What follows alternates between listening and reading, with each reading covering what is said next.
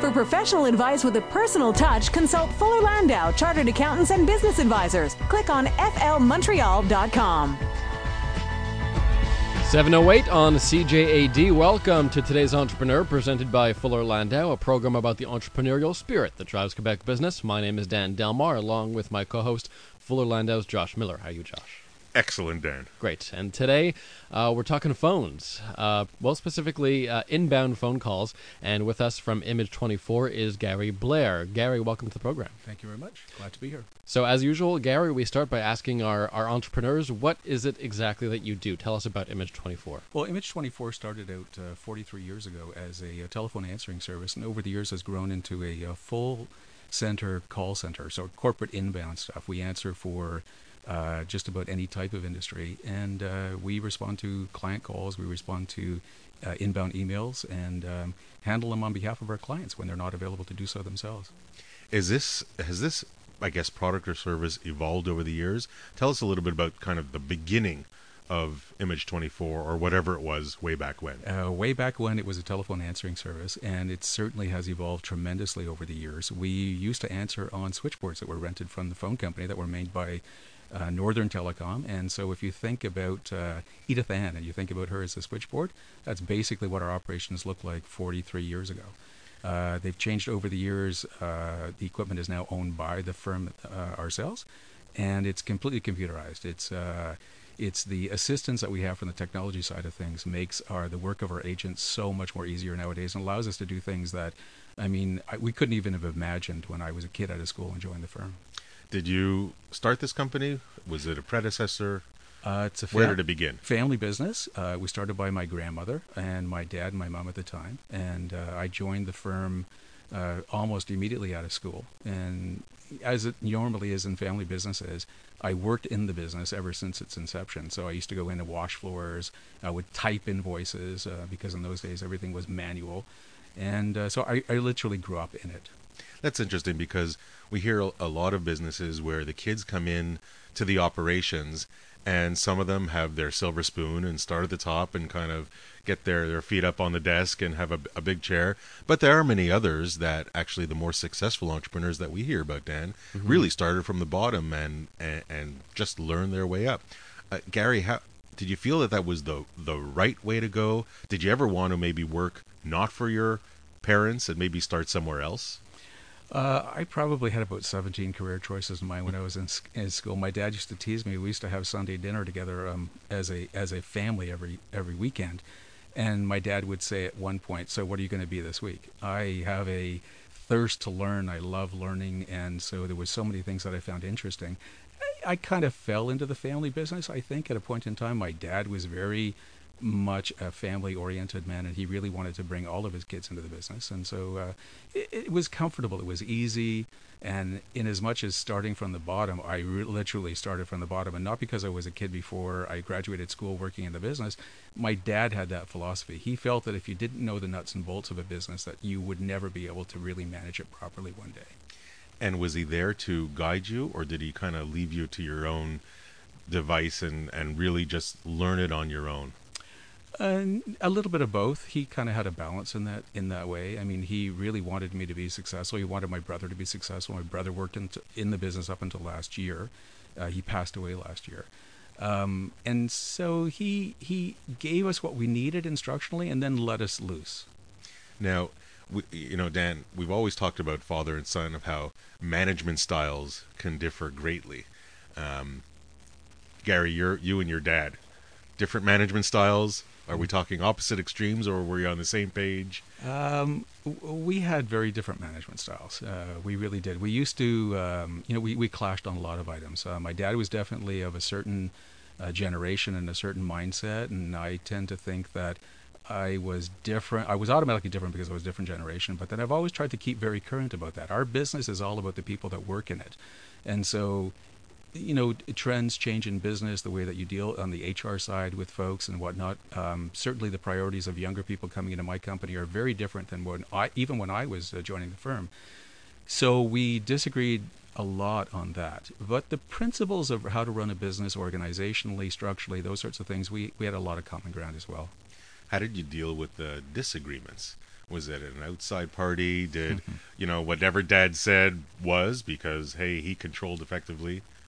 It was the latter. It was, you know, I, I had a lot of respect for my father. He did not come from a family that was able to, to give him a lot of uh, benefits when he was a, when he was a kid growing up. He basically came from a very poor family, and he left school when he was in grade eight. He made his own life. He was one of those self-made men of you know a certain generation, and I respected greatly that he, you know, the business that I worked in was something that he started from scratch, not that I did. And I wonder sometimes to myself whether I would be able to have done that or not. Now, I'll never know the answer to that question, but in that light, I've watched a lot of people create business. and It's not an easy thing to do. Otherwise, I guess everybody would be in one or own one. Um, and so at the end of the day, when my dad said, ultimately, it's my decision and this is the route we're going to go, I went along with him. And if and uh, the listeners don't know this, but your dad uh, is no longer with No. you or with the No, my dad passed away last year as well. So there is definitely a transition issue, not not just from uh, I guess father, son, its its owner, its its partner. There there's a lot of issues, and I guess that you had to work out or get to know or take over, you know, with the mutual respect and and you're certainly your team and employees. And when we come back uh, from the break, we'll explore that a little further. Today's entrepreneur on CJAD with our guest Gary Blair of Image 24. For professional advice with a personal touch, consult Fuller Landau, Chartered Accountants and Business Advisors. Click on flmontreal.com. 717 on today's entrepreneur, inspiring stories from outstanding business people, Dan Delmar and Fuller Landau's Josh Miller, with our guest Gary Blair of Image 24. And Josh, we're talking about uh, how business uh, can survive when its founder passes away, and certainly when you're passing it on to family, you want to sort of keep the same rhythm. And uh, a lot of challenges, Gary, uh, in that respect. How, were you were you able to keep the same structure that your father put in place, or did it change sort of uh, depending on on your management style? it's in the process of changing right now. As I said, we, we had some differences in terms of the way that we saw doing business and uh, and so forth. And so uh, now that I'm leading the firm, uh, we have created a um, uh, an internal committee within the company to review everything that we do. Um, with the intention of making whatever modifications that we see would be beneficial for the business nowadays. It really couldn't possibly be done when my dad was sort of at the top. Did you have an issue of did you find the employees looked at you differently being the son of the owner or because you had started really from the bottom uh, and you were you were really rolling up your sleeves and working that they you you were you, did you did you get respect from them i guess is my ultimate question Uh, I, I think I did. I'd like to believe that I did. I've always felt a uh, a need to have a lot of respect in the you know a, a, to- to create a professional working environment. Uh, I think now so more than ever that's a necessity if you want to get the respect of your staff. You can't do anything about getting respect except for earn it. That's something that I've always believed. And I can't demand something from my staff that I'm not willing to show first and foremost in terms of any kind of a role model. And so I, think that's ultimately important in, in every business. And certainly, again, and it is in ours because our business is all service. And so it's all about the people themselves. and i think that leads us certainly to our next topic of human resource the business is service your team is you're probably your number one asset maybe your number one expense um, how do you find them how do you deal with them how do you include them what's your secret and what have you learned along the way about what works and what doesn't work with regards to your human resource Well, they, they certainly are the most important thing in the organization, and they are the largest expense. um, I we've we've been extremely fortunate. Um, tried to groom from within number one whenever whenever it's been possible, and uh, we have a long-standing tenure for a company of our size. Uh, the the average tenure is actually quite long. Our clients are always very impressed when we come. and We make a point of of when I make introductions about telling the clients how long each member of our staff have actually been working for the firm. In service, it's ultimately continuity is so important, and so if you are if you're going to deal with a service-oriented firm, you want to know that people aren't flipping over every six months or every year, because just by the time the you know the individual, the staff member gets used to the client and vice versa, you've got somebody to start over from, and you're starting completely from scratch because you, you a lot of business is about relationship. It's not just about knowledge and that sort of thing. You need to know your clients. You need to understand where they're coming from. They're all individuals. They all have different buttons that you know work differently for them and so forth. And so that that's really important for us. how many employees are you approximately Forty-six. Do you do formal evaluations? Do you check your employees? Do you give them reviews on a periodic basis? on an annual basis. Our our center staff, our agents, are actually reviewed on a quarterly basis. All of our admin staff are, are evaluated on a, on an annual basis, a formal evaluation process. Has that always taken place, or is this something that's newer? That's me. Yeah.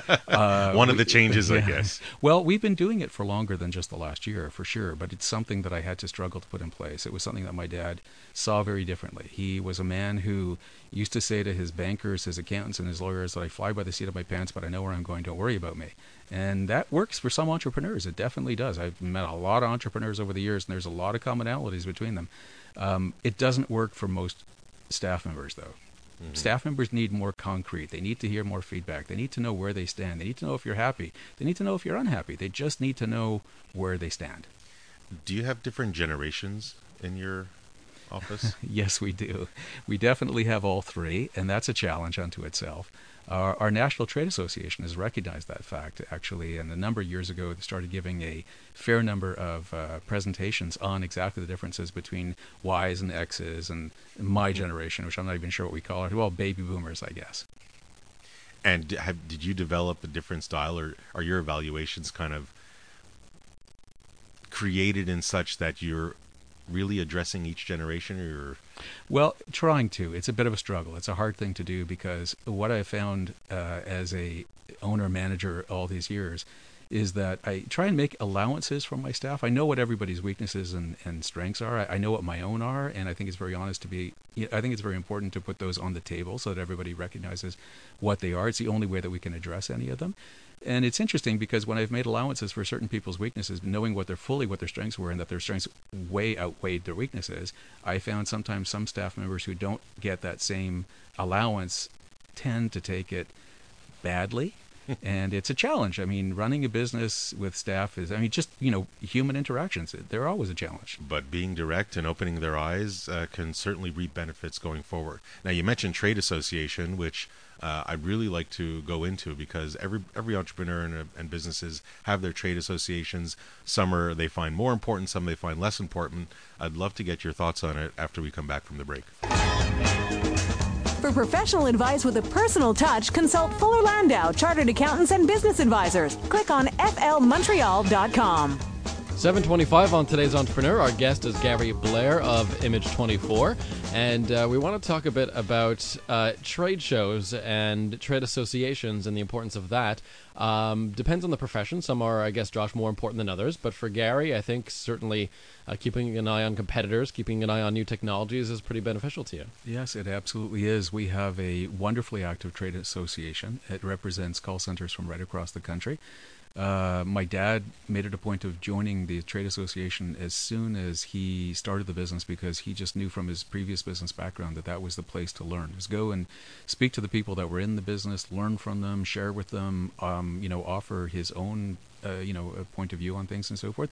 Our trade association is kind of unique when I talk to other people because although we are competitors, when I first joined the business, um, there was a restriction in terms of who you could take on as a client, and it really was a geographical restriction. So you could only have clients in the proximity of the area that you were actually operating in. And so our trade association was something where we could come together as uh, call centers from across the country and talk very openly because there was there was nothing to worry about in terms of competition that sort of thing. That's changed tremendously over the years.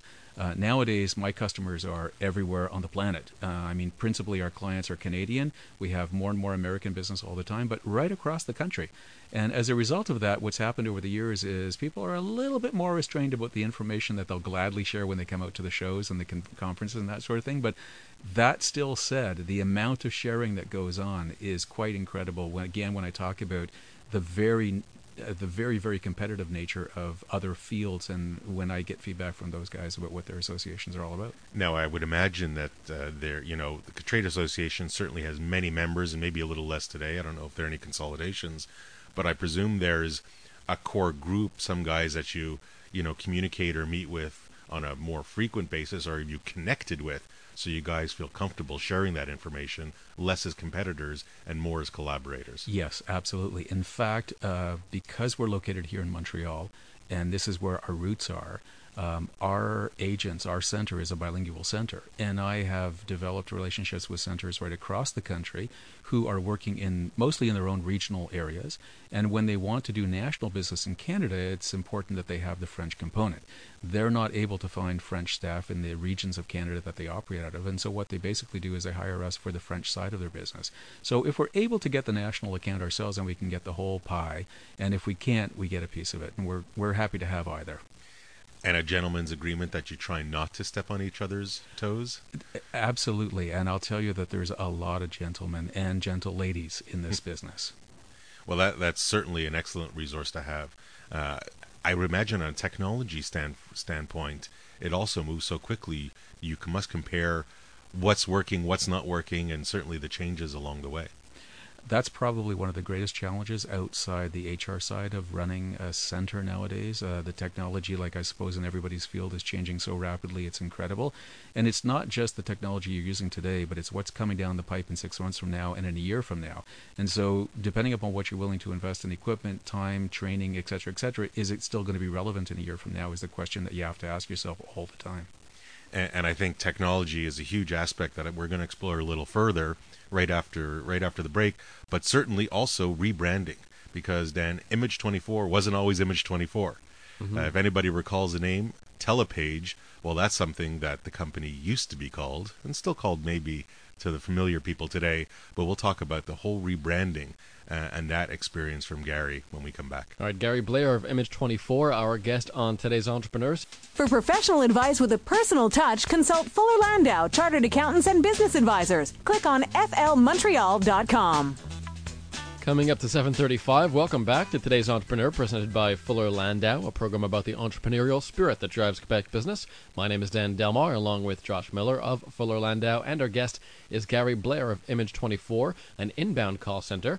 And uh, we're talking with Gary about some of the challenges uh, facing the industry, keeping up with technology, uh, having the right people, Josh, and uh, and having the right organizational structure. And certainly uh, in terms of in terms of people, it's it's we were mentioning to Gary, it's kind of interesting to to, to have this business in Montreal where you have bilingual staff.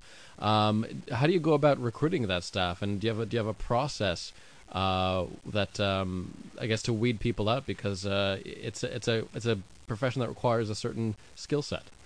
Uh, it certainly does. Um, and we've been working on that process and perfecting it probably for about 25 years and gotten pretty good with uh, with it over the years. We we at started, least with one or two of the generations. Yeah. We started uh, recruitment is the number one most important thing for us uh, in our business because we it takes a long time to train an agent. Uh, we have over 600 clients, and so for us to get an agent fully trained to be able to respond to any of those clients' calls, it takes about six months. And so you want to make sure that you find the right candidate that's going to be in the chair for a couple of years with you, if not longer. Um, agents do have a shelf life. It's generally a job which is considered to be a, a, a level entry job, and so we do know that our agents are likely, the really smart ones are likely to move on past us. We want to know that we have a lifespan of at least three years and hopefully five years, and we do have we do have some career people that have been with us for 15, 20, 25 years. Where one agent is going to be selling, celebrating 35 years with us this this month, in fact. Um, and so we spend a lot of time on the recruitment process, and we moved to something which is called group interviewing last year.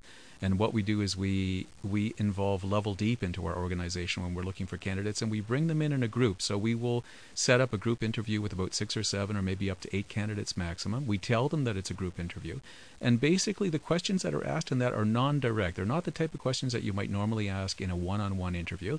Um, we give them a brief explanation about what the job is, and then we try and draw out of them what their character is, because character is really what we're looking for and um, we've des- we've developed questions around that that help very much. We want to find the stars. We want to find those rough diamonds. And uh, one of the questions at the end of the interview is, if you were the person hiring right now, which of the people sitting around the table would you hire? Hmm. Uh, that's, that's, a, that's a tough question. it's a tough question, and the answers are really interesting sometimes. you can get thrown. I, w- I would imagine that memory has got to be an important factor, but maybe less so today with the technology. How has that technology change affected the people that you recruit?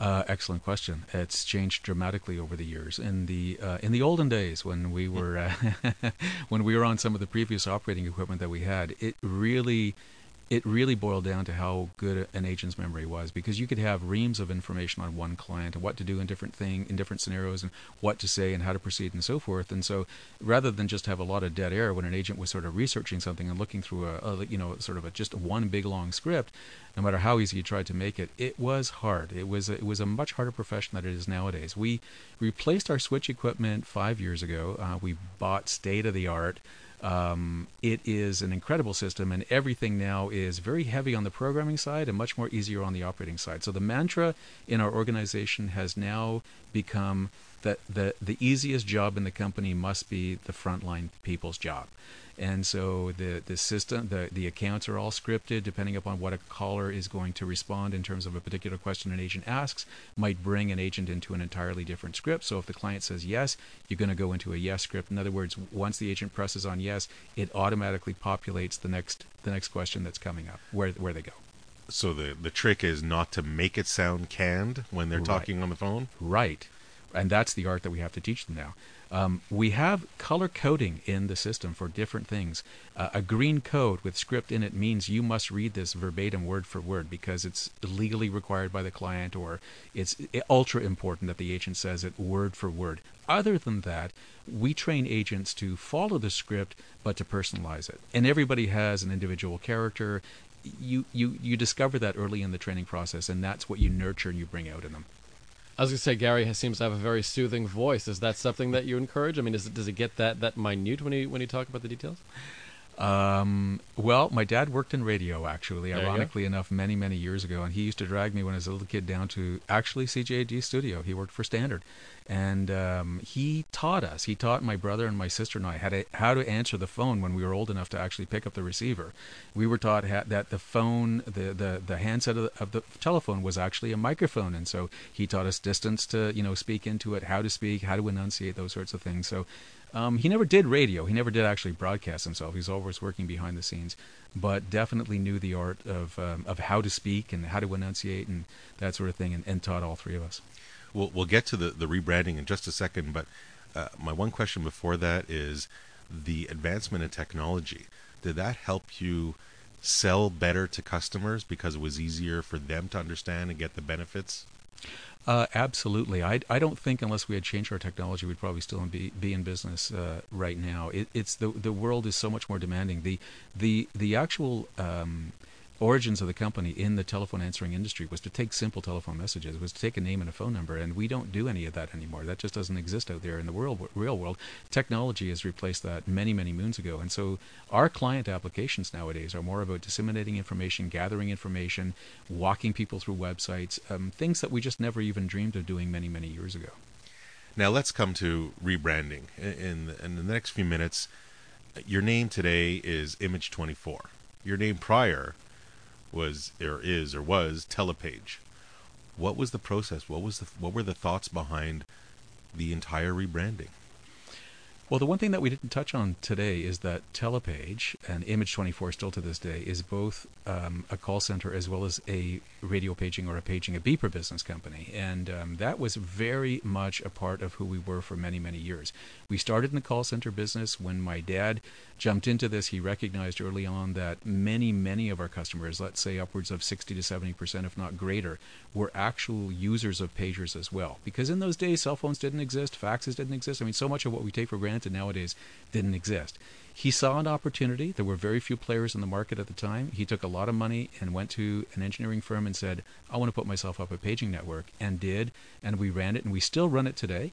It's it's a product which is in decline. Obviously, it's being it is being replaced uh, daily by lots of other different technologies and so forth. So at the time that it was a really hot item and we were getting into it, we wanted to create a name that really identified both of our product lines. So Tele representing the telephone answering service and Page representing the paging business. We did a study not that long ago where we determined that less than 10% of our clients are now users of both products. And so we thought it was time for us to really re identify our call center um, side of, of things. Is this something that you outsourced? Did you realize it internally? Did you Uh, were, was any part of your team or your staff involved in any of this? Uh, most definitely, it was kind of a consensus that we had come to internally, and we brought in a marketing firm from the outside world, and uh, they, you know, they they've helped us, you know, held our hands right through the whole process, and, and helped us develop the name that we have today, Image Twenty Four. Were you on board? How much of this was driven by you? Oh, there's a in terms of if it was a difference between my how my dad Yeah, I saw this. exactly. Yeah, it was 100 percent on my side. Yeah. Did you start this? Um, forgive me for asking, but did you start this process before your dad passed away? Oh yes, he was an integral part of the process, and uh, actually, I think once it started, he was really on board and really enjoyed the process. And we both, him and I, unanimously agreed on the name. We had several to select from, and we really hashed them out. And at the end of the day, we both picked the same name. So no, dis- no disagreement on that side. and the the forms of media that you're deciding to use that that might best suit the way to get the name, the rebranding out there. How were those choices made, and what are you using that works? Uh, basically, we don't have a large marketing budget. The margins in our in our firm are are it's a it's a it's a business, but we don't have a large marketing budget per se. So we are doing it a lot um, just by virtual presence on the internet. Most clients, I mean, I would say that probably 70% of our business comes from client referrals and people who find us. Traditionally, they used to find us in the yellow pages when there were paper directories, which I think everybody knows that that's pretty much dead. Um, internet is the way to go, and so uh, that's where we've spent the lion's share of our of our uh, marketing dollars. And is this something you're constantly doing internally, or the are any internal people driving that? Call it social media or internet, or are you still outsourcing it? We've outsourced that. Yeah, we're an outsourcer, and so we appreciate that outsourcers do the job better than anybody internally in most instances, and so we decided to outsource that. Advisors using outside advisors when you know you don't have it inside. That's it's certainly a, a great lesson to be learned. Know what you can do, know what you can't, and then go from there. Gary Blair of Image 24, our guest on today's Entrepreneur. And after the break, Josh will bring in Kevin Ammerman uh, to talk some IT issues. And I think we'll talk about some challenges in bringing out new product and new software and things to look out for and things to plan for. All right, that's coming up next on today's Entrepreneur. For professional advice with a personal touch, consult Fuller Landau, Chartered Accountants and Business Advisors. Click on flmontreal.com. 747 on CJAD 800. Today's Entrepreneur presented by Fuller Landau, inspiring stories from outstanding business people. Dan Delmar and Fuller Landau's Josh Miller with you. Our guests, Gary Blair of Image 24, and also we welcome Kevin Ammerman back to the program, IT specialist at Fuller Landau. How are you, Kevin? Fine, thanks. Good. Now, in a business like Gary's, of course, software and, and computers and all this uh, this technology becomes very, very important, and upgrading it becomes also important. And why don't we start by sharing your story, Josh? You had a recent uh, hardware upgrade issue, let's just say, from a certain uh, telephone manufacturer from Waterloo that will remain unnamed. Uh, so how did how did you guys deal with that? And when you have a brand new piece of machinery that you rely heavily on suddenly conks out, uh, you, you got to have a backup plan, right? You got to have plans A, B, and C because uh, whenever you bring anything new into the office, you got to count on things going wrong. You got to have uh, somebody. You, either, you got to rely on your early adopters and and their Or, good or guinea pigs, by the way, for that guinea matter. pig, sacrificial lamb, something along those lines. And uh, you got to really rely on their good nature and their ability to roll with the punches because things will go wrong. There's going to be changes, and uh, you got to make sure that uh, while you're doing your best to bring these new and fun and hopefully very productivity enhancing gadgets into the office, uh, you have to have uh, you, you got to make sure that they don't disrupt the office as well. Gary, what's your philosophy on new technology? Do you or would you consider yourself an early adopter, or do you sort of take a more wait and see approach? A uh, bit of both. Yeah. Um, yeah, I, I stay on top of technology, so I know what's coming down the pipeline, and especially in particular in our industry. Uh, we're not a beta test site. We could be if we wanted to be, but I really don't want to do that to my clients. So when you were really customer service oriented in that regard, I'll take a second spot in terms of um, making sure that it's it's it's going to be solid. and and me being this guinea pig or sacrificial lamb, as Kevin put it, uh, with this new smartphone product. Uh, I'm I'm a gadget guy, and I love I love the early adopter and try and test things out. But I think what's important is, and Kevin can elaborate, is the backup plan, is the testing it before and making sure things happen. So perhaps Kevin, you can elaborate a little bit on areas or ways that that that businesses or entrepreneurs should ensure things are tested out or have backups in case things go awry. Well, sometimes what we see is an office will be sold on a new product or technology, and they'll they'll roll it out overnight and make sure that that initial transition is as easy as possible for their staff. And if everything goes well, then that's fantastic. But all too often, things will things will go a little bit sideways, and uh, it's it's how quickly they can react and, and get their people back in contact with their clients, as it may be, or, or whatever the nature of their business is. That's really what sort of tells the tale about how things are going to go. Because there's there's always problems. You got to count on those things going wrong. And if it's new technology or new software, how do you find the specialists of the service providers that are that have come out with it? Are they do you find them helpful or you got to kind of rely on your own devices? We really see that it's a learning process on both ends. So as as we call for help and and try to escalate things, um, we find that the the frontline support is basically non-existent. You really are on your own when you're when you're playing with these new devices. Um, as you get higher up the food chain in terms of support, yeah, you get a little bit more uh, depth to the knowledge, but they are experiencing new circumstances all the time as well. So it, it, it does become a bit of a problem, and, and you got to be prepared as a business to work with those providers and, and allow them to you know have some time to learn how these things work too. Hardware, software. Is there a difference between the two? Uh, When they're you're bringing out new product or new service. they're really really tightly tied together. So it's it's rare that you'll get new hardware that doesn't come with new software. Um, we're seeing in your specific case that it's it was a really big pill to swallow all at once. So the new hardware did come with new new server software to back it up, and that's that's where things get a little bit more fun. Is is uh, it, it- there's a lot more potential for disruption there, and it takes a lot longer to, to set things up and make sure things are working properly. What about testing it? Is it easy to test stuff, whether you know offline or uh, do you have to have separate servers or separate systems? Um, how does that kind of work in the background? From the from the technology end, yeah, you got to have uh, redundant testing systems and things like that. These days, it's it's relatively easy to set those things up because a lot of our servers are virtualized and it's it's pretty pretty straightforward to set up a test environment. But the problem is getting the people to test it and making sure that again they stay productive during that testing phase and that you don't uh, uh, exhaust their goodwill during the process. When you're going through one of these processes to, to update or to upgrade, you got to do the backup stuff, right? Do, you, do, do most companies these days do that on the cloud, so to speak, on an o- online server, or do they need a physical hard drive or something to, to, to back up their, their material? Well, there's always a combination, and, and these days it's getting easier and easier to rely on the cloud as we as we give people new phones and new devices. They find that uh, they just tur- turn them on, log in, and all of their settings and favorites sort of magically appear. Um, but what happens is people tend to rely on that a little bit too much, and that's where you got to rely on your your IT staff and the people sort of behind the scenes to make sure that that provisioning service is backed up somehow. And this is what's really dangerous, especially when you're moving between technologies, is there can be gaps in those backups. So you got to make sure that that's all covered and, and, and take a step back and look at the, the big picture. And I think that the difference and the combination and the distinguishing between work information and personal information on your work devices is important. When we come back, we'll kind of talk a little bit about that with Kevin and the challenges for entrepreneurs. And I believe, Josh, your new old phone had this little separator for work and play, right? Exactly. How's, that working out for you? Uh, at the moment, I don't have that old It's phone, a so little hey, unbalanced. Our guest on today's entrepreneur, Gary Blair of Image24, and Kevin Ammerman, IT specialist at Fuller Landau. We're talking about upgrading uh, your technology. Uh, more on that after the break at 7:53. For professional advice with a personal touch, consult Fuller Landau, Chartered Accountants and Business Advisors. Click on flmontreal.com.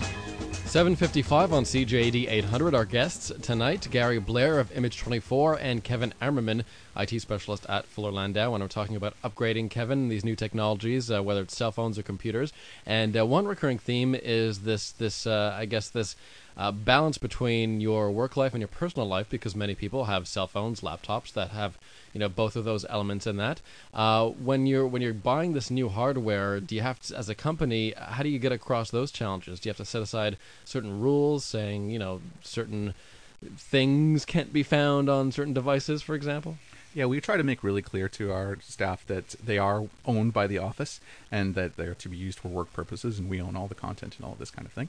Um, but there's a lot of pressure these days. Uh, it- it's uh, called "Bring Your Own Device" (BYOD) for people to bring in their own uh, their own phones, their own tablets, and things like this, and, and try to connect them to our work services. So we're trying to find ways to do this and to to allow people to use their, their fancy toys and tools um, because they, they are very you know helpful in terms of productivity. If people find that they're easier to use, then they're then they're uh, standard computers and laptops, then you know more power to them. But we got to have a way to control that and make sure that we keep things secure and that we don't bring in viruses or or that we don't allow our our proprietary or confidential information to, to get out to people.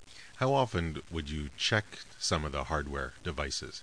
Is that is there something that you should have a standard procedure in kind of checking them periodically, or is it something automated in the background that's always happening? Um, we pretty tightly control what can connect to our network.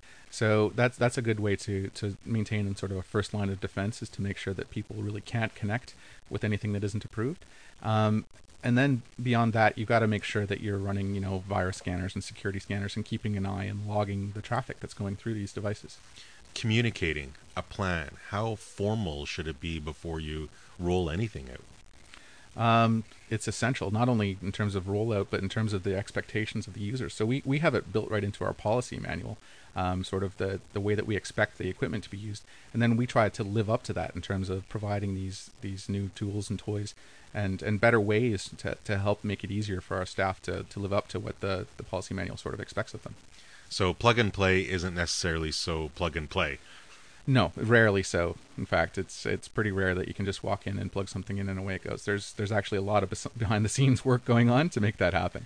And I think that's the lesson. Plug and play isn't so plug and play, and you better test and plan and make sure when you roll it out, people understand that it might take some time. Thanks very much, Kevin. Thank you. And as we approach the end of our show, as we usually do, Dan, uh, we turn to our friendly entrepreneur that's sitting right next to us and say, Gary, what one piece of advice would you give to today's entrepreneur?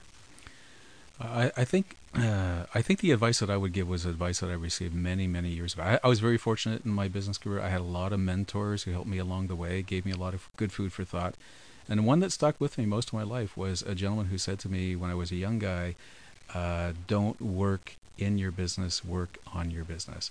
In other words, stay away from micromanaging because unless you're willing to develop people and unless you're willing to put um, um, a certain amount of uh, liberty into their hands to help you build your business and let them do and let them run with what they do best, um, you're going to be running in circles. You'll never grow your business. And nowadays, that's so much more important than it ever was before because, as I alluded to before, we need to be on top of so many things. Technology is just one of them, but it is such an important one in our industry. And if we're not looking 12 months down the road, then we're not looking anywhere. And Dan, my takeaway, and just two points, just to, to build on that, is it's easy to get lost in the details. Entrepreneurs, you know, you can really get lost. You can kind of delve into something just to try and make sure that one little bit is working properly. But if you do that and you ignore, as Gary said, you ignore the balance of the business and you're not working on it, you're not always taking that look from 35,000 feet to make sure it's going in the right direction, then you can certainly lose out on things. And I, I would say my second point and my one of my takeaways that Gary alluded to earlier is listen, be open minded and listen to others. Uh, people have a lot of input to give, a lot of valuable input to give. And if you can absorb that and apply it properly, a successful entrepreneur you will certainly be.